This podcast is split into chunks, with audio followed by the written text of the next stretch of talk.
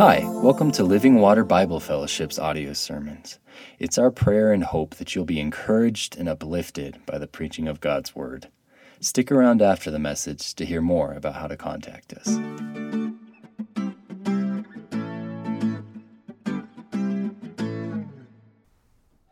Did you watch uh, some Christmas movies over the holidays? I, I, bet, I bet most people did.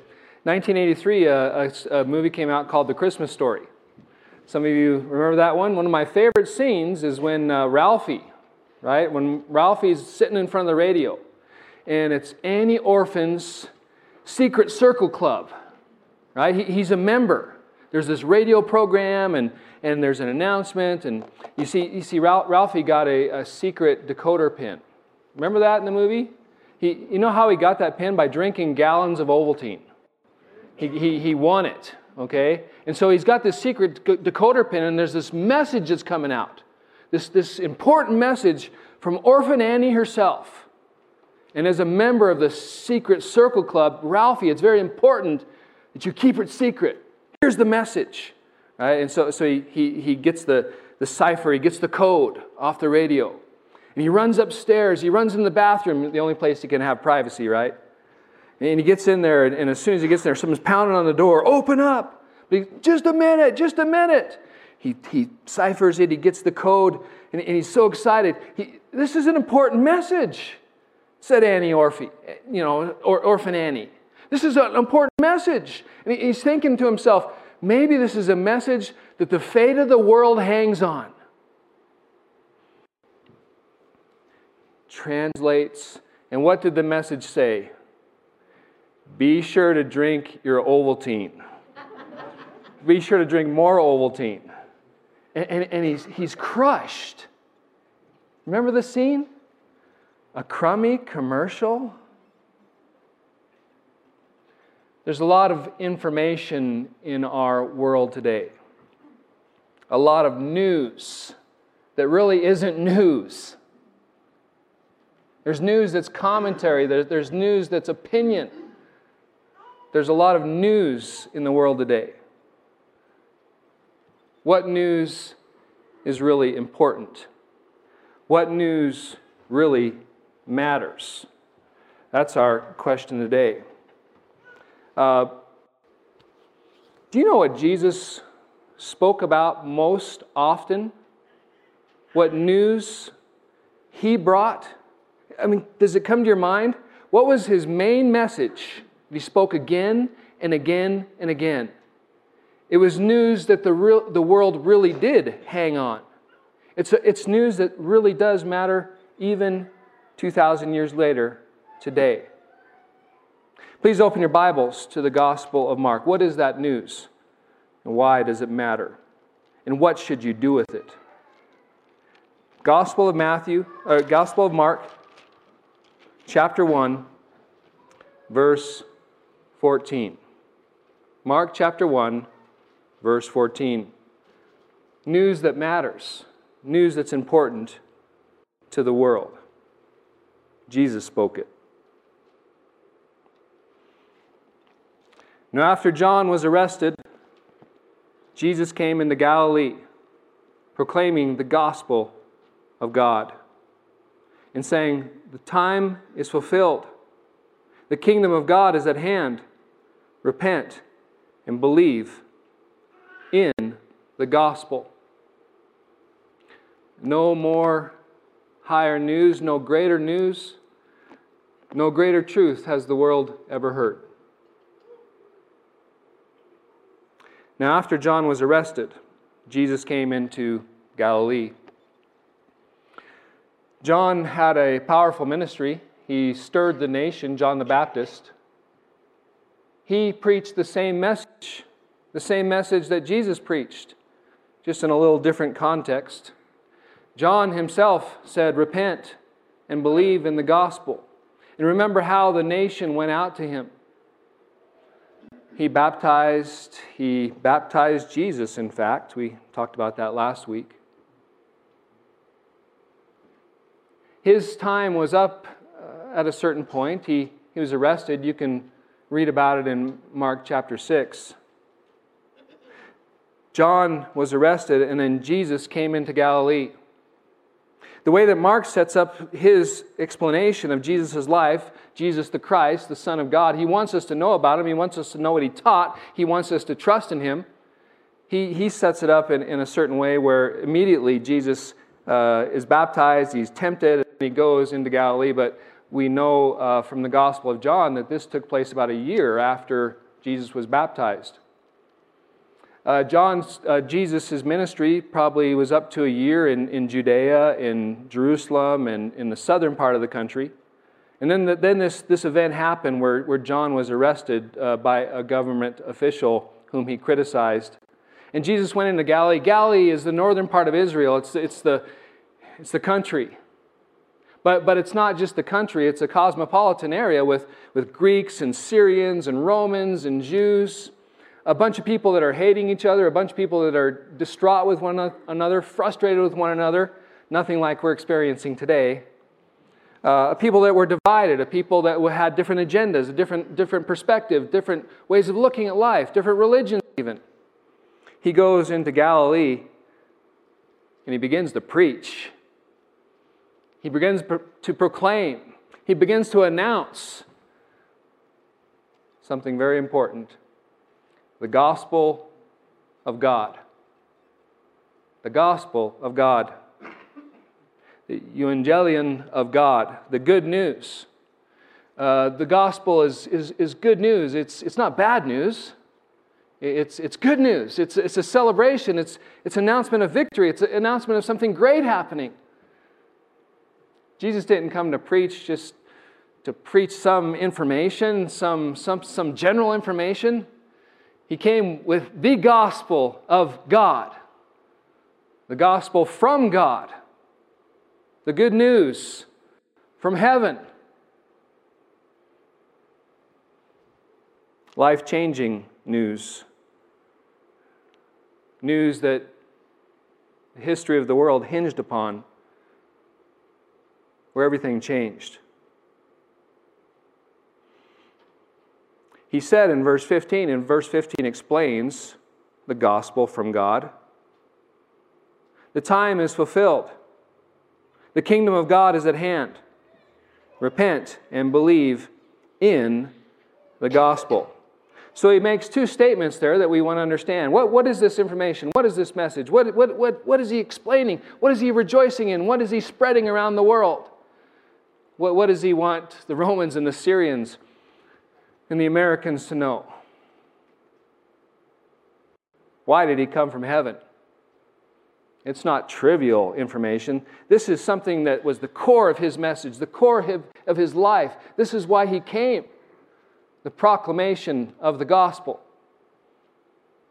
Two statements in verse 15 the time is fulfilled, and the kingdom of God is at hand. The time is fulfilled. Uh, there's a lot of different ways to look at time, isn't there? I mean, you can look at time hourly, weekly, yearly, a chronological kind of time. That's not the kind of time that he's thinking about here or discussing here. He's talking, when, when he says the fulfillment of time, the time is fulfilled. It, it's, the, it's the fullness of time that he's interested in. In other words, the scriptures in the Old Testament, going into the New Testament, they look forward to a time that would come, an era, a stage, an age would arrive. Something that history looked up to, something that history was moving towards, a completion of something, the start of something, a special season, a spiritual season, a season that would change the world. He said it's fulfilled, it's here, it's present, now important message. Jesus didn't come to sell Ovaltine.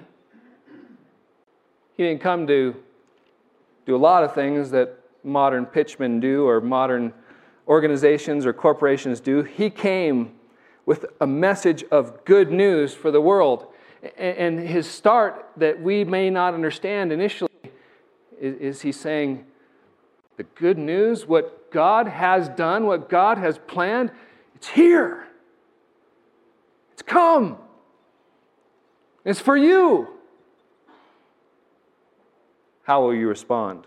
Well, the second, the second statement, and this will unpack it a little bit more the kingdom of God is at hand. The kingdom of God is at hand. Now, uh, at hand, is that another chronological? In our mind, our thinking, is it a chronological statement like something happened, something happened, and, and the next thing is here? It's more along the lines of it's present. At hand means it's accessible. Maybe before it wasn't as accessible as it is now, but it's at hand, it's near.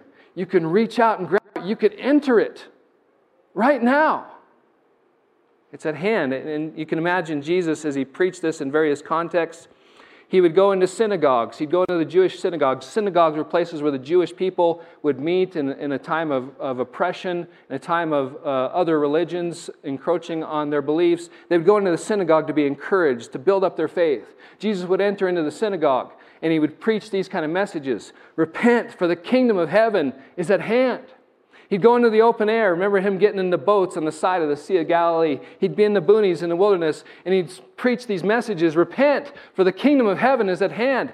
The time is fulfilled, it's arrived. You can enter it right now. So, what is the kingdom of heaven? What is the kingdom of God that he preached about, that he proclaimed, that he built his life on, that he came to explain to humanity? Uh, for us, maybe it's a, a, little bit distant message. It's, it's kind of code, kind of a cipher that Gentiles the world over don't really get initially. It was originally something that the Jewish people understood very clearly. Remember, why, why did so many people go out to hear John the Baptist preach? Why, why did so many people go out to that baptism of repentance? Because John spoke an insider's language. The kingdom is here. Repent. And all the Jewish people knew what he was talking about. And some of us Gentiles that didn't grow up in a Jewish context, we don't understand what the hope was for the Jewish people, what they were dreaming of. The Jewish people dreamed, longed for, for centuries, for this announcement to be made. For centuries. They dreamed and they prayed for this thing, this event, this time to arrive. When Jesus says, the kingdom of heaven, or in Matthew's gospel, the kingdom of God is here. It was life changing news, world altering news for the Jewish people. It was an idea that had been building for 2,000 years. It was, it was a concept, a motif, a, a, a, an understanding of life, a worldview that, that they they built their lives into and, and hoped for, and they, the, the, their fulfillment of, of the Jewish dreams would be found in it.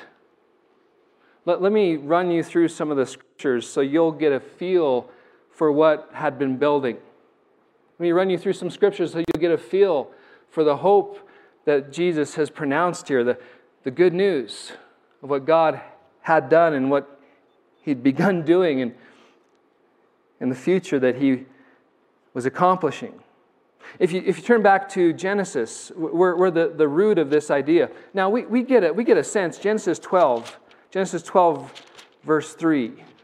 Uh, we, we get an idea when, when you think, think of a kingdom, our minds, we can grasp a kingdom. A, a king or a queen has a dominion or a realm. A king or a king rules. But, but Jesus is some, saying something more specific here, and, and it starts way back in Genesis uh, and, and, the idea that was building, the, the thoughts, the dreams that were building for so many centuries for Jewish people. It starts back in Genesis. Remember in Genesis, in chapter 3, where sin comes and there's a separation. Sin comes and people rebelling against God and, and falling away from God's great plan and God, God's great order in the world. And remember in, in Genesis 11, where, where the, the world is divided the problem of sin, our, our separation from God, and the problem of sin separating us from other peoples. God decided he was going to do something about that, and he called Abram to be his servant. He called this man Abraham, that was known later as Abraham, to fix the problem, to start fixing the problem. And look what it says in verse 3 the, the call to come to away from his people, away from his religion, and, and to follow Yahweh. I will bless those who bless you. In him who dishonors you, I will curse, and in you all the families of the earth shall be blessed. In you all the families of the earth shall be blessed. And, and what does he mean by in you? If you read through Genesis, you'll see his descendants is who he's talking about. Abraham's going to have descendants. A, a promised child is going to come. Somebody that, that's going to carry a promise that's going to accomplish something. In you, all the peoples of the earth, all the nations of the earth will have the opportunity for blessing. In other words, the reverse of the curse. We see in Genesis the beginning of the plan of redemption. We see in Genesis the beginning of God retaking the world that was lost, bringing it back to Himself, bringing people back to Himself. All the nations of the earth are going to be blessed by reconciliation, by being drawn back to me. Well, this, this idea of descendants coming, it builds in Genesis and in, just a few passages. Genesis 17, verse 6. Look at, look at what uh, God tells them. There's, there's so much here. I, I just want to skim the surface. I will make you, Gen, Genesis 17, 6, I'll make you exceedingly fruitful, Abraham. I will make you into nations, and kings will come from you. Okay, so we, we have in Genesis this, this promise uh, of God fixing the world the sins of humanity, this, the separation of humanity through this man Abraham. And, and now your descendants, there's going to be kings that come. Okay, so we're starting down this road of, uh, of something big. Kings and kingdoms will come from you. And, and Rose, I didn't put this on your sheet, but if you, if you look at uh, Numbers 24, Numbers 24, 17. Uh, uh, kind of an obscure text for some of us, but it's uh, Balaam's prophecy is oracle, and, and he was supposed to speak against Israel, but God uses him to speak about the future. John, Numbers 24 17. I see him, but not now. I behold him, but not near. A star shall come out of Jacob, and a scepter, a scepter is a, a, staff representing a king's rule, a scepter shall rise out of Israel will crush the forehead of Moab and break down all the sons of Sheth. Uh, a, a, king will arise out of Jacob, out of Israel. And uh, throughout the Torah, throughout the first five books of the Bible, we see hints here and there, promises here and there that the Jewish people grabbed a hold of. Descendants will come, kings will come, a king will come out of Jacob, out of Israel. He will rule, he'll be a powerful wonderful king. And so uh, hundreds and hundreds of years passed, and by the time we get a thousand years before Jesus' day, uh, Israel is got in the habit of sin, uh, not listening to God, not being the spokesman that He wanted them to be, not being the people that was going to bring the light to the nations. And, and they fall into sin and struggle and brokenness, and they fall into fear. If you turn to 1 Samuel chapter 12, something happens that uh, sets the nation on a, a course towards a monarchy. 1 Samuel chapter 12, verse 12. Uh, Israel was uh, facing the end of Samuel, the last judge in the Old Testament, the end of his life. They didn't want his sons to reign. And, and, and so they, they've got enemies. They've got people going to attack them, and they're fearful. And, and they ask for a king. Verse 12 And when you saw that Nahash, the king of the Ammonites, came against you, you said to me, No, but a king shall reign over us when the Lord your God was your king. Now, this, this is an important moment because the, the people are, are actually leading into God's will, even through their disobedience. They knew that God, mentally knew that God was their king, their Lord, their sovereign. They were living under the reign of the king, but, but they really weren't. They, they were living out of faithlessness. They weren't trusting in their king, they weren't trusting in their God. And, and when trouble came, they and, and Samuel is going away, they said, Give us a king like the other nations have, so we can be like the other nations. And God, in His mercy, Samuel wanted God to blow him up for that request.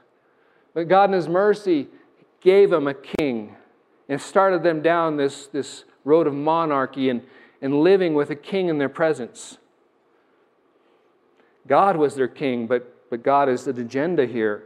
God, way back in Genesis, spoke of of descendant coming and, and king coming from Abraham's lineage. And in Numbers, a, a scepter would rise, and so they're playing in their disobedience right into God's hands, ironically.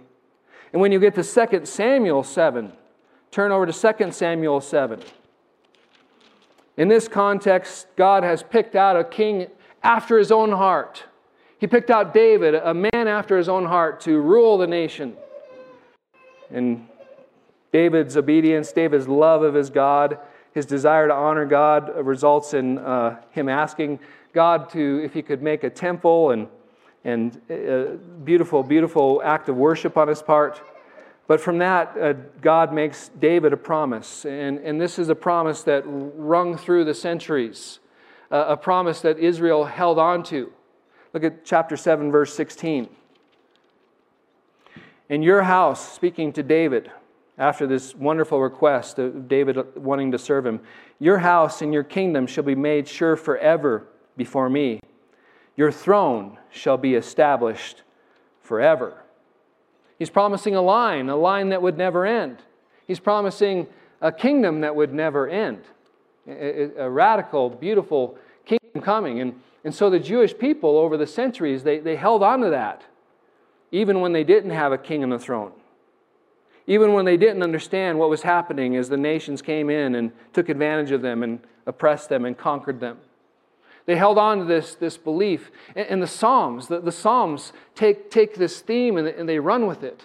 Uh, uh, Psalm 2, uh, we won't turn there, but Psalm 2, it starts, it starts talking in, in exalted terms about a coming king. He's, an, he's a king, he's an anointed one, and he's a son. And why do the nations rage against God's son, the king? And, and, and back in the day, had, they probably were like, the son, the king? What's it, what's it talking about? And through the Psalms, we, we get so many Psalms. Psalm, Psalm 45, that this king will represent God. In Psalm 72, this, this king will be an everlasting king.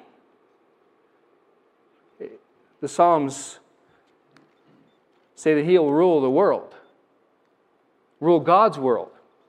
And so the, the, the, Jewish people, as they're worshiping, like we worship today, we sang some songs today that had some significance, had some depth, had some words that were meant to stick.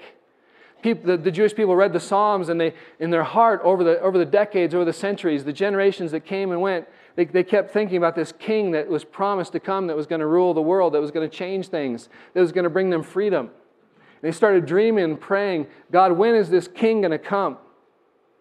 Uh, more scriptures. If you look at Daniel, Daniel chapter 7. Daniel chapter 7, verse 14. I'll start in verse 13.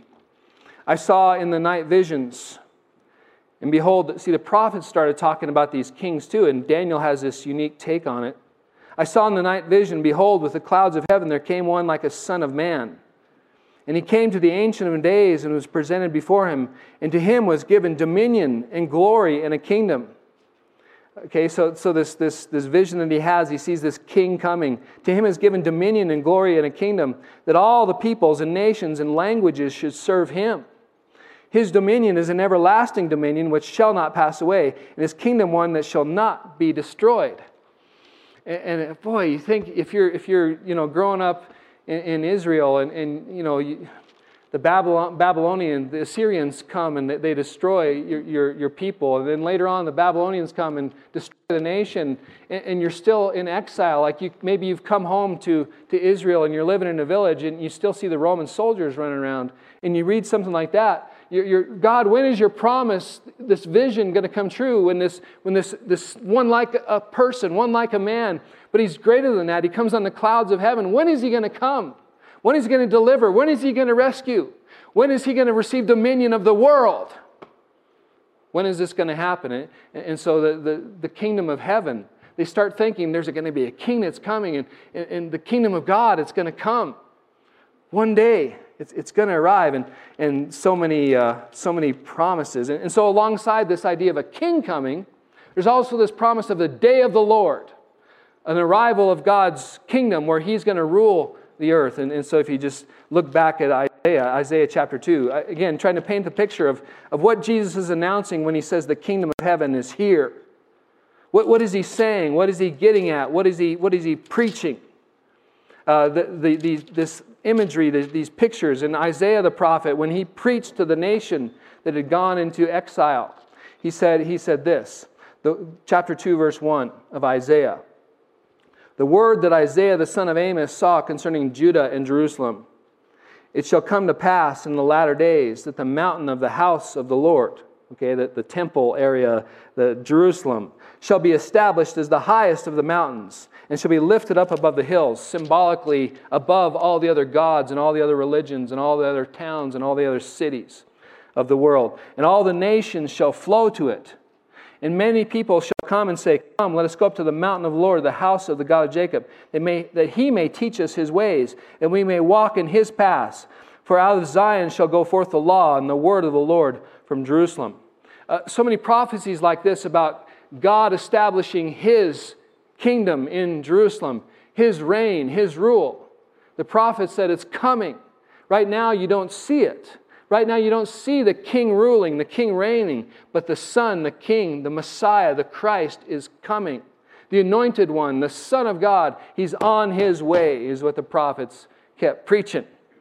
And when he comes, it's going to look like this it's going to be this shalom, this peace, this worldwide peace, where all the enemies of Israel will be destroyed, where there'll be no more wickedness or evil, where the, where the swords will be turned into plowshares etc., etc. And so, running down this path, if, if you look at the, the book of Hosea, Hosea chapter 11, uh, what were the, some of the promises that God made Israel?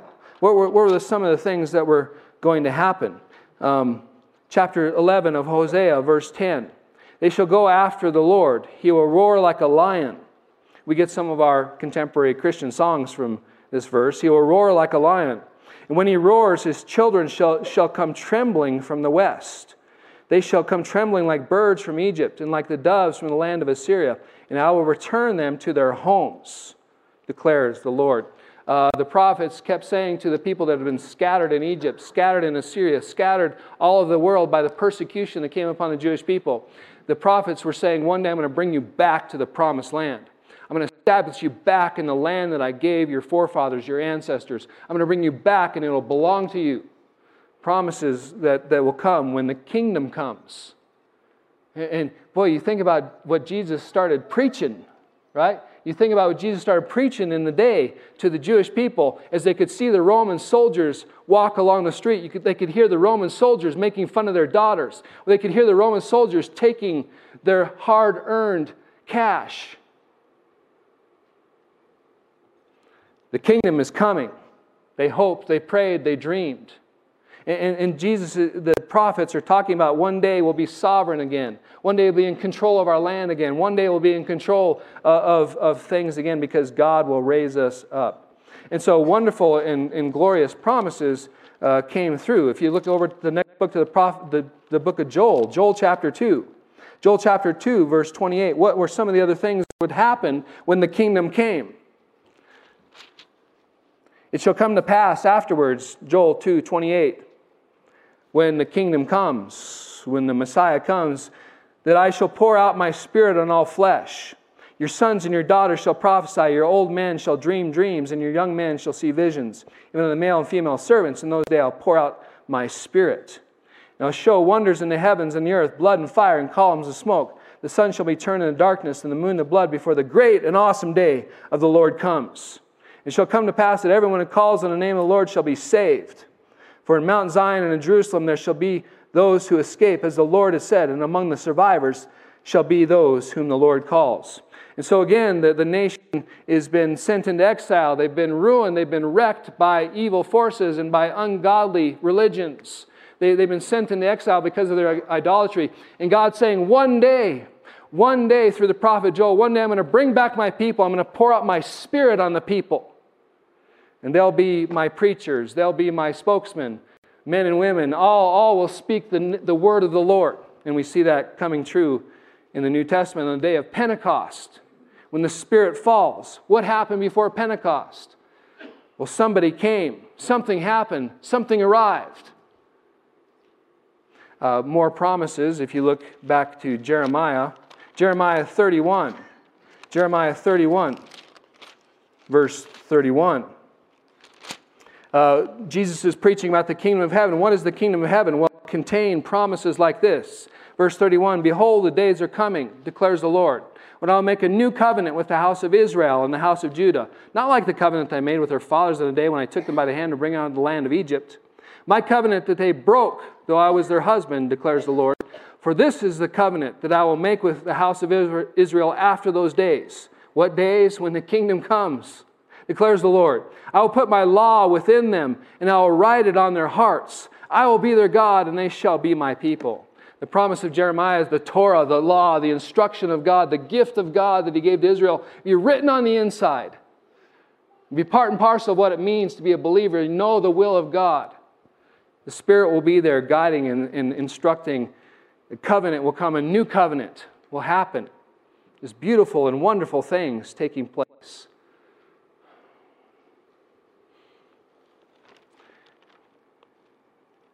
Mark, verse 1, chapter 1, verse 15. Jesus came proclaiming the gospel of God and saying, The time is fulfilled. The kingdom of God is at hand.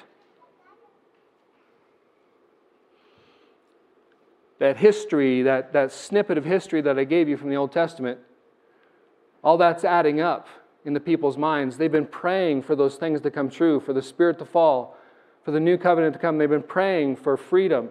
They've been fr- praying for release. They've been praying for God to come and reign in their midst, to send the Messiah. They've been hoping and, and dreaming about what would happen when God fulfilled his promises. And Jesus comes and he says, The time you've been waiting for is here. The kingdom of heaven has arrived. You can enter it. You can grab a hold of it. You can take it in hand. It's now. What a message. What powerful preaching. The content that God has arrived, that the rule of God has come. He preached it again and again and again. Look at Luke chapter 4. Luke chapter 4, just to give you a snippet, a snapshot of how this message came out in different ways. He went to his hometown of Nazareth, chapter 4, verse 16. He came to Nazareth where he had been brought up. And as was his custom, he went to the synagogue on the Sabbath day. He went to his Jewish his Jewish family, his Jewish friends, his Jewish people, and he stood to read. And the scroll of the prophet Isaiah was given him. He unrolled the scroll and found the place where it is written The Spirit of the Lord is upon me, because he has anointed me to proclaim good news to the poor. He has sent me to proclaim liberty to the captives, to the recovery of the sight of the blinds, to set liberty to those who are oppressed, to proclaim the year of the Lord's favor. And he rolled up the scroll and gave it back to the attendant and sat down. And the eyes of all the synagogue were fixed on him. And he began to say to them, Today this scripture has been fulfilled in your hearing. What was the scripture about? We read it as, well, he's going to set some, he's going to help some poor people. He's going to let the prisoners go. He's going to help heal the, the blind.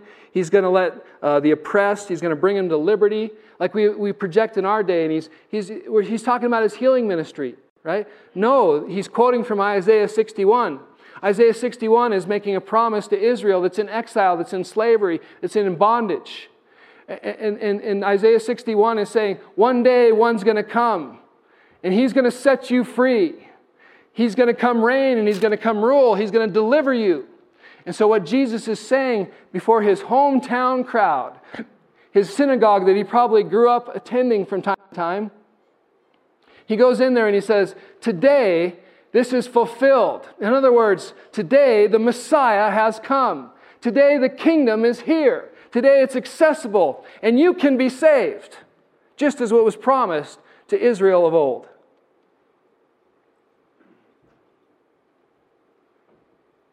What should you do Jesus gave this message. What, what did he say about this message? You see, God's rule has come. And maybe you're saying, well, I, I, don't, I don't really see it. I mean, if it came, I mean, we think about the coming messianic kingdom, like when Jesus comes from heaven and he comes to earth and he, we see him literally in our, in, our, in our sight, you know, then maybe we'll say, well, he, he's here, but no, he's saying he, it's here now. But, but we, we struggle because we, we can't see it. Let me give you uh, just a, a picture of what he's talking about. When he says, the time has been fulfilled, it's come. Uh, I read a story about the Wright brothers. Remember those guys that invented the airplane? And all their, their trials and all their, their struggles with getting that plane off the ground. Uh, when they first flew, okay, it was the harbinger of what was to come. When they first got that plane in the air, we, they didn't know that there'd be, maybe they thought of it, maybe they dreamed of it, there, there'd be airlines flying and we could go on planes and we could travel the world, right? And we do it all the time. When that new era of flight came, okay, it, it started in principle something that would last and last and last. When that new era of flight started, in principle, it, it started there. That's what Jesus is saying about the kingdom when he's preaching in Mark, when he's preaching in Luke, when he went to the synagogues, when he went to the country. He was saying, now it's come and it's going to be here and it's going to unfold. Remember his parables. The kingdom of heaven is like the smallest of seeds. Starts off so small you can't hardly see it, and then it grows into a great tree. Kingdom of heaven is like seeds that you put in the ground, and at some point, the plant comes out of the ground, and at some point, it bears fruit. The kingdom of heaven is like yeast that works through the dough. It spreads all through the door. And so Jesus in his parable says, The kingdom of heaven has come. I have come. The king is here. You might not see it completely, but it's spreading through the world. It's spreading right now through the world. A new era has started, a new beginning has started, and now it's spreading life upon life upon life as people trust in me. As people turn in their life to me, as, as they put their faith in me, they come under the reign of the king. They come into the kingdom. And, and right now, we, we don't see it totally, completely done. But it's started and it's here it's working its way through the world. And one day, he will come back. One day, the kingdom will be fully present when the king comes again. But Jesus is saying, It's here now. What should you do? The rule of God has come. A change in the world. A change in the world came with the coming of Jesus Christ. The king has come. The kingdom has come. What should you do about it? Why does this message matter? Turn back to Mark, verse 1. What is the imperative that he gives? What is the command that he gives? for you and for I, for the world, now that this message has been heard. The time is fulfilled and the kingdom of God is at hand. So, there's actually two imperatives that mean the same thing, two sides of the same coin. Repent and be baptized. Repent and be baptized. What should you do if you believe that God has come? You believe that God rules the world. So what? Satan believes that. The demons believe that. What should you do with the message, the proclamation of Jesus Christ? What should you, should you do with the truth? Repent. Repent means to turn from something. Biblically, it means to turn from false thinking. It means to turn from evil. It means to turn from sin. It means to turn from what God says is wrong. To turn away from it. Uh, and, and really, repentance carries some emotional terms as well. When we repent, uh, there's a sense in most repentance, that the kind that Jesus is talking about. To repent means to have some kind of remorse over the sin, some kind of guilt over the sin and over the evil, over the wrong thinking. When we come to understand the truth, it's, oh, I lived that way. Oh, I've been thinking that way. I've been, I've been treating people that way oh, there's regret involved. But repentance is more than regret, it's more than emotional guilt, it's more than shame. Repentance, true biblical repentance, is when it enters into your life. When repentance becomes real is when your life is changed. Turn from sin and turn towards what God says to do. An example again from Luke, Luke chapter 7, verse 3. Remember when John the Baptist went out and preached repentance?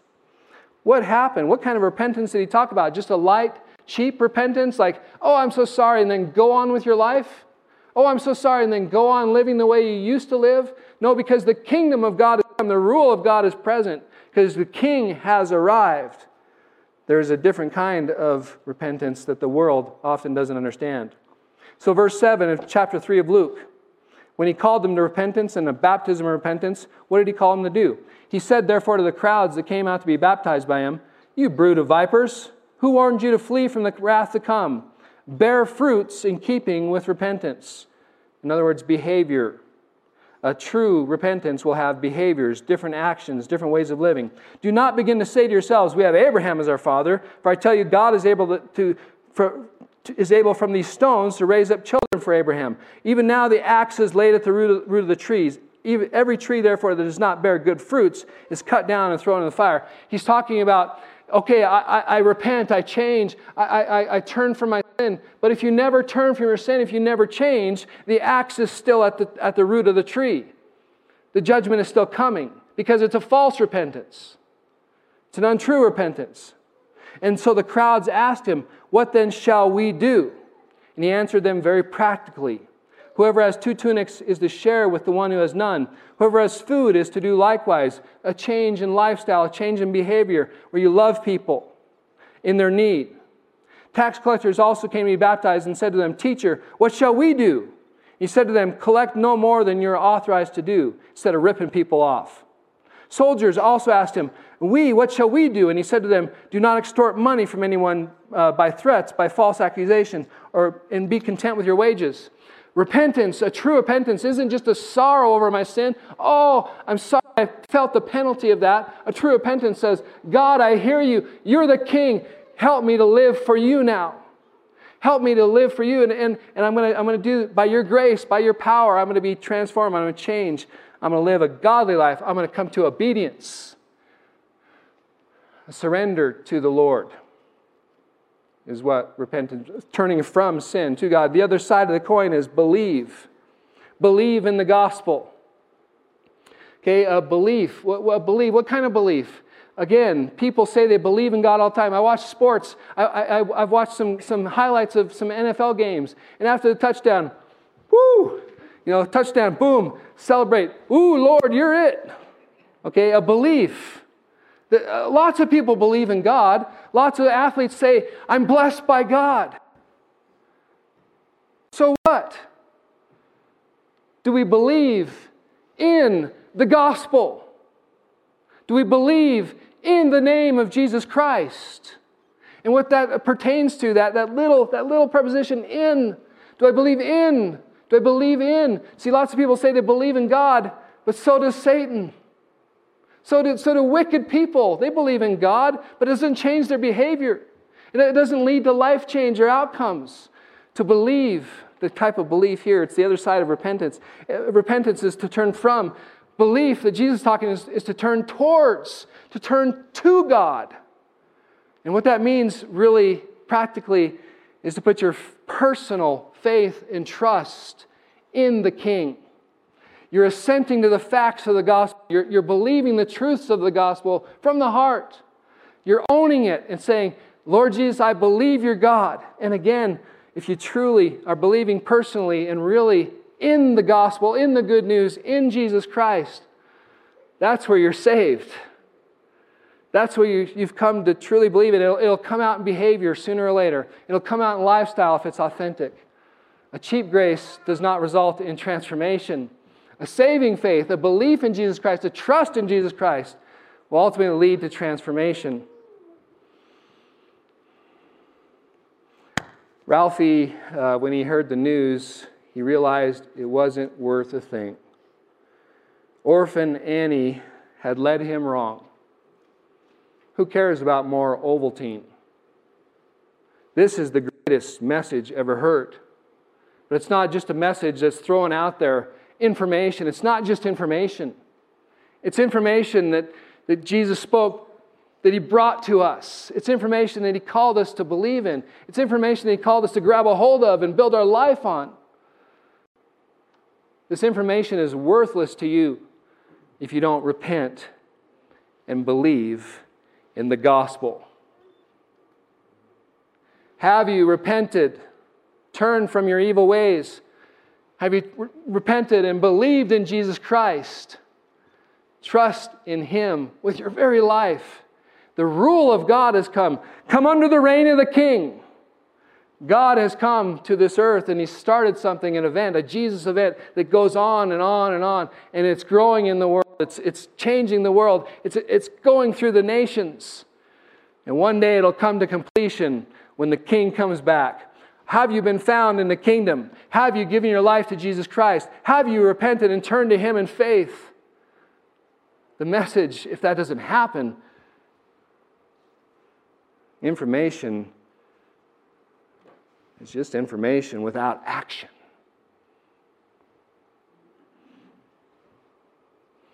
I call on you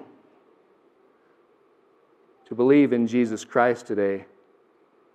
It was the most important message of Jesus' whole life that you would trust personally in Him and His kingdom and live evermore in His name. Please turn to Jesus today and trust and be saved. Would you please stand in the Lord's presence?